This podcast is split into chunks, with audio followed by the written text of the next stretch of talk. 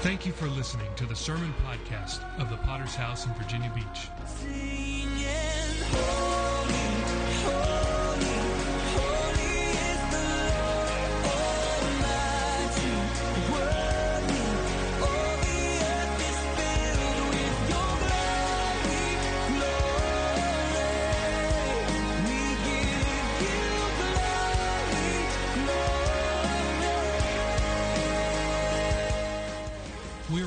Church with a worldwide vision for winning souls, making disciples, and planting churches. We're a Pentecostal church affiliated with the Christian Fellowship Ministries. We hope you enjoy today's sermon. a group of people, like minded, who are committed to the Word, committed to the will of God. Let's open up our Bibles to the book of Isaiah and chapter 9, if you would join me there. Amen. In Isaiah chapter 9, this is a scripture that was written about 700 years before the birth of Christ. And in it, we get a promise. It's a familiar scripture for the Christmas season. And for the last uh, two weeks previous to this service, we have been looking at the titles of the promised uh, Messiah who was to come. And we looked at Jesus as he is as he receives these titles in Isaiah chapter 9. We looked at that he was the wonderful counselor, the mighty God. And today we want to look at a curious title that he receives in our scripture. His title as everlasting Father, which is very interesting. So I, there's this uh, famous story that comes out of the nation of Spain. It's about a father and a son who had become estranged. The son ran away from home, and the father went off to find him. He searched for months, but was unable to find his son whom he loved so much. Finally, in a last desperate effort to find him, the father put an ad in the newspaper in the city of Madrid, the nation's largest city. This is what the ad said Dear Paco, meet me in front of this new, in front of the newspaper office at noon on Saturday. All is forgiven. I love you, your father. Very simple ad. On Saturday at noon, at the time specified in the ad, can you imagine? 800 Pacos showed up seeking forgiveness and love from a father. There is inside of all of us a longing and a desperate need to be loved by a father, a good father. In this world that we live in, and especially in a Western culture that is rejecting family values, this is why so many in our generation have become so sick and broken because we live in a generation where fathers are either not good or not there. And we can all feel the need, can't we, for the love and the care of a good father. And this is why this title that Jesus receives in our scripture is so meaningful. And he is the eternal Son of God, but also he shows us fatherly care. And so I want to read this scripture, Isaiah chapter 9, a messianic prophecy that tells us who the coming Messiah would be and how he would act toward us. This chapter, Isaiah 9, of course, the context is speaking into a time when, when, uh, when God's people, God's nation of Israel, has been attacked and has been invaded by the Assyrians. They're under attack and under duress, and so this prophecy is given as a way to bring comfort in a time of difficulty. And so, this is the word that we get Isaiah 9, verse 6. For unto us a child is born, unto us a son is given, and the government will be upon his shoulder And his name will be called Wonderful Counselor, Mighty God, Everlasting Father, and Prince of Peace. We're going to zero in on that title of Everlasting Father. The answer to the problems of the world today is still Jesus Christ. How many still believe that? The child that was born in a manger 2,000 years ago. And today, we're going to realize that he is more than we think he is. He is also an everlasting Father. Let's pray, Father. Let's pray uh, for this service. God, we thank you for the opportunity to gather in your house. We're praying for your Spirit, God, to, to lead us and to guide us. Lord, we're praying that you would fill us with, uh, with the anticipation of knowing you as Father, as Savior, as our King. And we thank you for all that you've done. Lord Jesus, we thank you for the cross. We thank you for the blood. And we thank you that you also provide for us fatherly care. And we thank you in Jesus' mighty name. God's people would say, Amen. Amen. A child is born, everlasting Father. We live in a world that is de- deeply and desperately in need of a father. If you've ever been to the grocery store and seen a mother with small children struggling to keep them in line, you know what I'm talking about, right? The world is in need of a father. Can I remind you this morning that missing fathers have a devastating effect on children and on society? If we consider all of those who commit suicide, could you take a guess how many of them grew up in fatherless homes? 63% of suicides under the age of 18 come from fatherless homes. Runaways. 90% of homeless runaway youths come from fatherless homes. Children that exhibit behavioral disorders, 85 of them, 85% come from fatherless homes. High school dropouts, 71% of high school dropouts come from fatherless homes. Juveniles in state operated institutions or juvies, 70% from fatherless homes. Adolescent patients suffering with substance abuse, 75% from fatherless homes. Rapists, motivated by displaced anger, 75% fatherless homes. And so I'm giving you those statistics to help you understand that this problem of fatherlessness is not, it's not just about uh, inconvenience. It is creating a, uh, it's leaving in its wake a generation that is broken in so many ways. It's not to say that God cannot help a single mom in, a, in, a, in that situation. Of course, He can. And I want to, uh, to, but I just want to remind you that this, this problem of fatherlessness is a problem that has a deep and profound effect on children, and especially on young boys. It seems that young girls are better equipped at coping with these things, but especially young boys have a difficult time when dad's not around or when dad is abusive.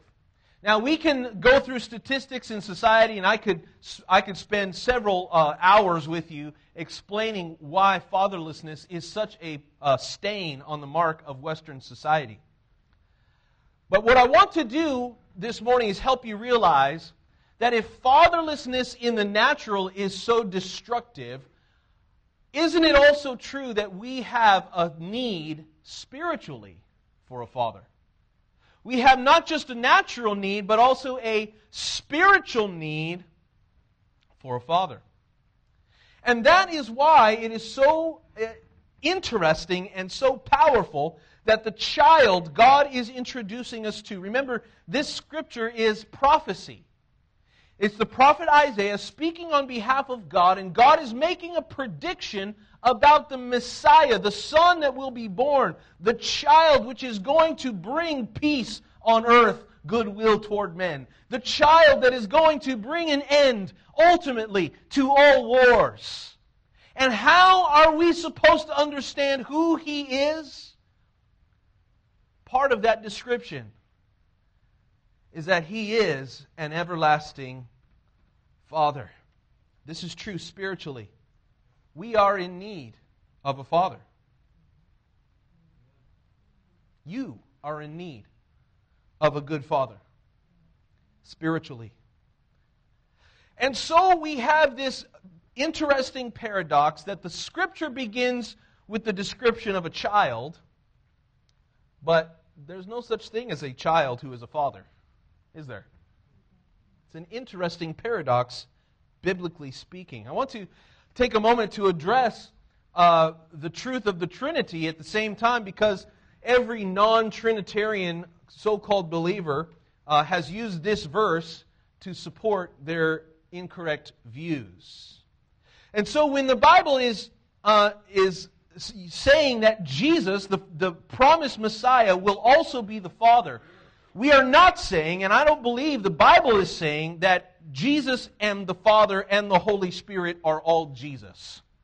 Right? We still believe in the Trinity, in three separate and distinct personalities, and yet one God. We, see, we have one God that we serve expresses himself in three personalities the Father, the Son, and the Holy Spirit. I don't believe that this scripture is speaking against that. I, what I do believe today is that God the Father is giving us a description of God the Son who also exhibits father like traits. Christ as a father figure. In fact, we can get a few more clues about this if we flip back to the previous chapter in Isaiah. You would join me there if you flip back to the to the earlier chapter in Isaiah, Isaiah chapter 8, where we get some context for what is actually being said here. And so remember that this is a nation under duress, it's a nation under difficulty. And it's interesting that in Isaiah 8, verse 17, remember again, this is God speaking. And if you look at verse 17, listen to what God says. He says, I will wait on the Lord, who hides his face from the house of Jacob, and I will hope in him. Here I am and the children whom the Lord has given me. We are for signs and wonders in Israel from the Lord of hosts, who dwells in Mount Zion. And so we have here uh, two distinct personalities within the Trinity. That God the Father is waiting on the Lord. They're speaking of Jesus, who hides his face. It's very interesting, isn't it? That you have this uh, I- interaction and this communication between the distinct personalities within the Trinity. Now, having said that, I also want to support this morning Jesus Christ as the eternal Father, the everlasting Father. That Jesus, He came to the earth and He had some, uh, uh, some interesting disagreements with the Pharisees, right? And part of what he s- spoke about, the Pharisees began to criticize Jesus because, uh, because Jesus began to tell them, you know, uh, when, when I saw Abraham, and immediately their little ears went up. Abraham? But you're not even 50, year old, 50 years old, Jesus. How did you know Abraham? And Jesus says, Before Abraham was I am. And he uses that eternal title that God gave to Moses. He uses that eternal and perfect description that only God can use, right? He says, I am. Before Abraham was, I am. And when you guys are all gone, I am. He is not dependent And Jesus confirms for us that He is the beginning and the end. And then, just like in Revelation, it says He is the Alpha and the Omega, the beginning and the end, that there is no limit to the power of Jesus Christ, the Son. We ought to remember Jesus, though He is uh, subservient to the Father, he is committed to his purpose and plan, but that should not tell us in any way that Jesus is limited. Listen to what Jesus it says about Jesus in Colossians 1:17. He is before all things, and in him all things consist. Another translation of that verse, in him all things live and move and have their being. That means without Christ, there is no anything else. he is God and He is God Almighty. Revelation 1, verse 8 I am the Alpha and the Omega, the beginning and the end, who is and was and is to come, the Almighty. Can I tell you that it pleases the Father to put greater glory on the Son? Every father knows what this is like. It pleases you when your son is exalted. It feels good for you when your son takes the spotlight. And that is exactly what's happening here. God the Father puts his son as centerpiece of all creation. But there's more here to just the theological implications of this truth. I believe that we ought to also embrace Christ. So w- there are many, many titles that we can understand about Christ. We know that He is our Savior, right? He went to the cross and shed His blood so that He could save us from our sins. We know that He also desires to be our Lord, the one who commands us and gives us our marching orders, right? The officer of our, uh, of our lives we also understand that he is a friend. Jesus at the Last Supper spoke to his disciples and he said, You guys, you're, you're, my friends. Not just my servants, you're my friends. In the book of Romans, we get another revelation that not only are we called friends, but in Christ we are called brothers and sisters. Brothers and sisters of Christ with one heavenly Father. But it's more than that, that we are heirs. We have an inheritance together with Christ. That whatever Christ receives as inheritance, he shares with you and I. I don't understand that. I don't deserve that, but that's what the Bible says. We are co heirs with Christ. And so we can embrace him as Savior, as Lord, as our elder brother in the faith, as a friend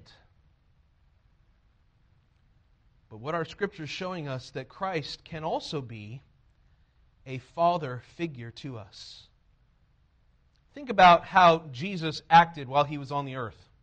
We know, of course, that he never, uh, he, he, he never uh, had uh, his own children or a wife on the earth. But we also know that he exhibited on the earth fatherly tendencies. Think about this. How often do we see Jesus nurturing sick people back to health the way that a good father would? How often do we see Jesus praying for the sick people, praying for people in desperate situations? How often do we see Jesus pulling people aside and giving them wise counsel, giving them words of life that they would carry with them for the rest of their lives? How often was, did he show us that he was strong and dependable the way that a father should be? How often do we see that Jesus, he loved having the, the children approach him? The disciple says, No, no, no. All the disciples, they say, Get these kids away from Jesus. That he doesn't have time for little people like that. Jesus said, Bring the children to me. He loved to, uh, to put his hands and pray for them, and he loved to have the little children. You know why? Because little children are full of faith. That's why, in many ways, I'd rather be in the children's church preaching to them this morning. Because when you say something to children, they believe you. They trust you. That's why Jesus said, Bring the little children to me. And he said to his disciples, You also better be like these little children. Like a good father. A father doesn't reject children, but a father brings children to himself. We see Jesus who puts his trust in people, broken people, people who had problems, and yet he trusted them. He gave them purpose and meaning in their lives. He believed in these men and women on the earth. Study the life of Jesus, and you'll find someone who believed in people, that they could do something greater with their life. He said to Simon, He said, You're not Simon. No longer will you be called, in the Greek, his name meant a little pebble stone, but you will be called Peter, Petros, which means a large foundation stone. He used this little play on words to indicate that, that when Simon came to Jesus, his life wasn't very meaningful.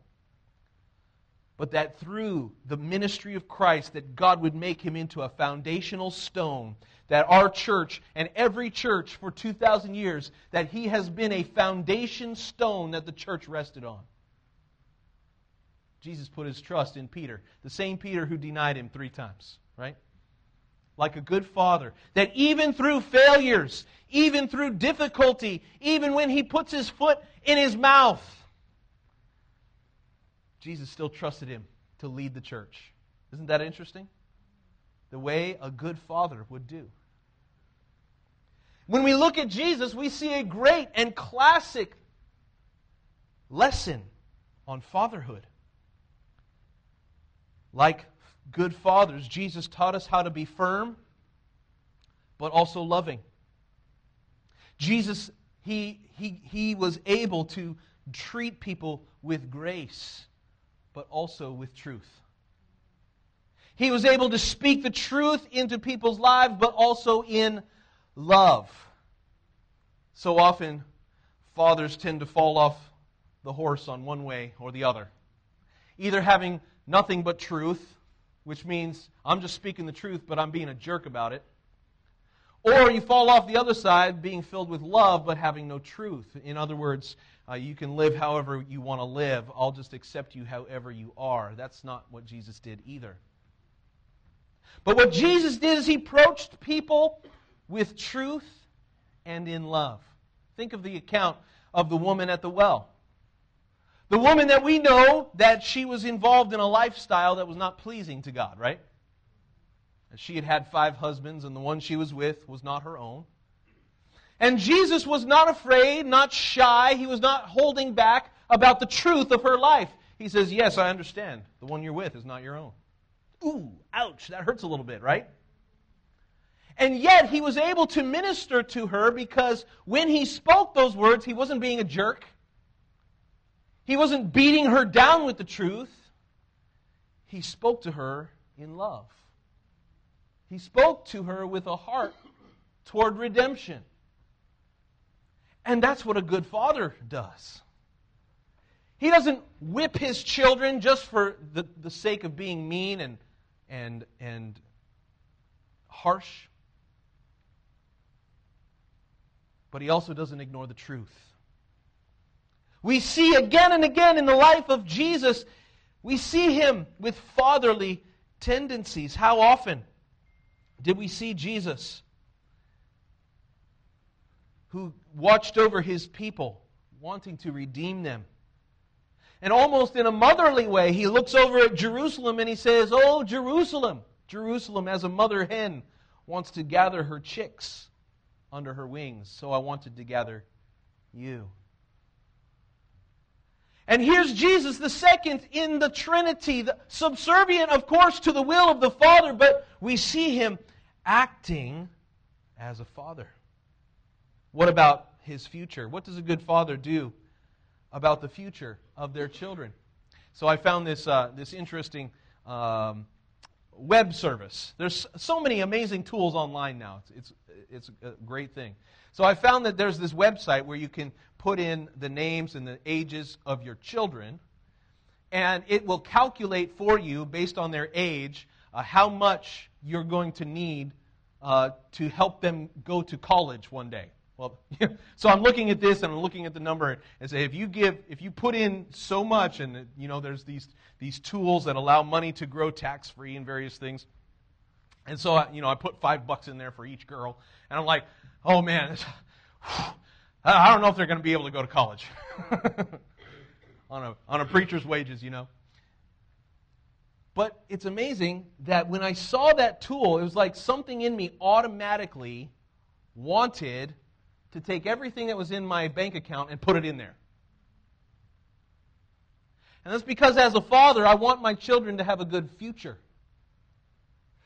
Don't you see that Jesus came interested and invested in our futures? In John 14, 1, he says, I'm going to prepare a place for you. He was thinking about the future of his followers.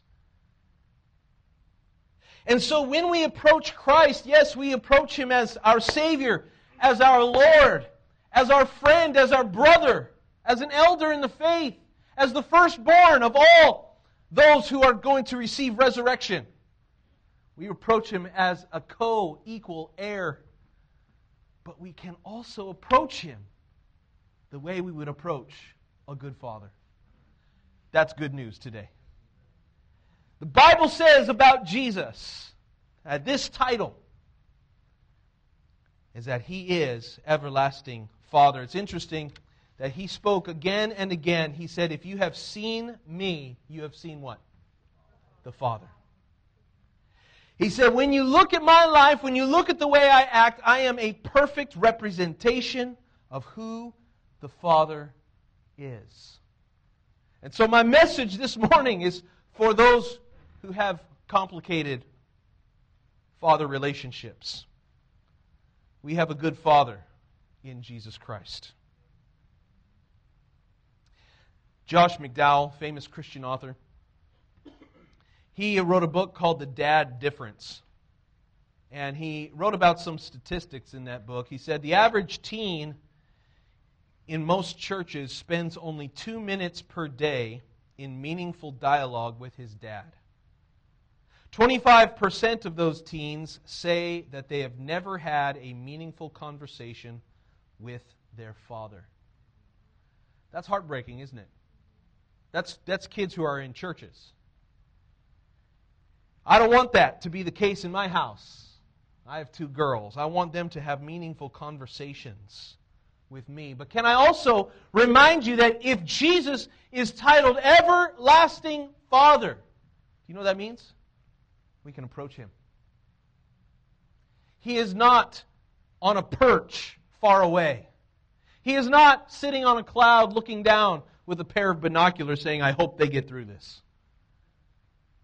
Jesus as everlasting Father, the, I think the most meaningful way to understand that is that He is here to speak to us and help us.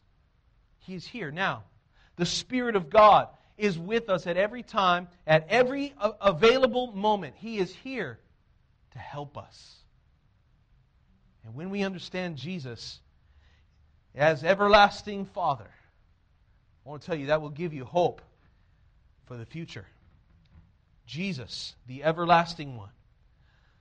And long before, it says he was slain from the foundations of the earth. He understood who he was and what he was going to accomplish. And as he did that, he gave us a revelation of who he was an everlasting Father. Let's bow our heads this morning and close our eyes as we are amazed by this truth. Jesus, the everlasting Father. Before we close the service today, maybe you found yourself here and you know that you're not right with God. There are two kinds of people in this world. There are those who know God as the Father, and there are those who do not know God as Father. The Bible says that our default setting as we enter into this world that we are children of enmity. We are children of wrath. In other words, that our sins are so uh, uh, are so wicked that God is angry, and that's true. God is angry about sin. Our lies and our lust and those things that separate us from Him. But the good news is in Christ Jesus, the one who is promised 700 years before he was born. That Isaiah promised there is one coming who's going to be the answer to every woe that this world has.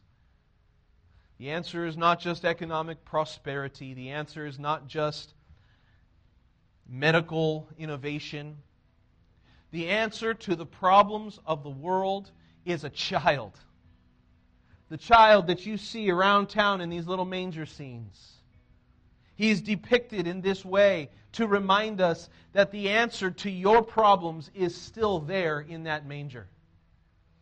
The answer to your sin problem, the answer to the wrath of God is there, that baby who was born. He shall be called Wonderful Counselor. He shall be called Mighty God. And so personally and so tenderly, he will also be known as an everlasting Father. That you can have Jesus, a Savior, and you can treat him the way that you would a good father, and he will treat you the same way a good father does. This morning, if that's you, if you need that forgiveness, if you need that cleansing, that purification from your sin, it's here for you. Jesus, who shed his blood, made it possible for us to be cleansed and purified. And if that's you today, I want to ask you to, to signify with an uplifted hand you're not right with God, but you want to be. Your sin is destroying you, but you want to repent and turn from it this morning so that Christ can save you by his precious blood. Is that you quickly this morning? You'd slip up your hand so I can see it. Unsaved or backslidden in your heart. You want to know God as the Father. You want to know Christ as your Savior. This is the time. Would you lift up your hand so I can see it? Is there someone here? Quickly, quickly today, as God speaks to us.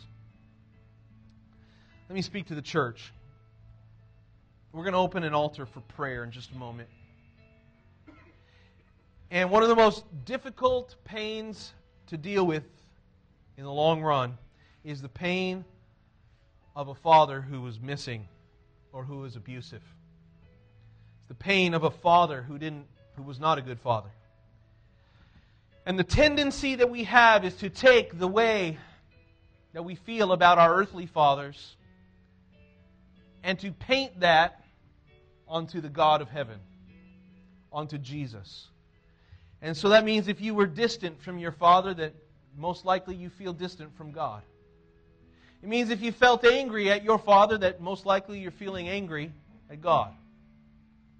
If you had a wonderful relationship with your father, then you have a special gift because God, many times, He will feel a good relationship from your heart. That's not the case for everyone and many, many people in this generation. But I want to remind you that the Scripture tells us that from the moment He was born, He had this title assigned to Him Everlasting Father. Father who's careful tender, who speaks in love, who watches over, who thinks about the future, who cares and who raises and who trains, who speaks life, who believes in. And we can know Christ, the Savior, as everlasting Father. Maybe you're here today and you've got a struggle in your heart with your relationship with God. Or maybe God is speaking to you. Maybe God is touching your heart today. And we want to pray together at this altar. I want to know Christ and I want to know Him more. And if the, the Lord is speaking to you, we want to open up this altar for prayer. Can we stand together for just a few moments? And we're going to open up the altar for prayer. God's speaking to you, God's helping you, God's ministering to you. Would you come to the altar today? We thank you again for listening. Do you want to receive updates from our church in your inbox? Make sure to sign up at our website, vbph.org. If this message has been a blessing to you, would you consider supporting our ministry with a generous donation? Please visit our website at vbph.org and scroll down to find the Give button at the bottom of the page. We would be so grateful for your support. Until next time, love God and love people.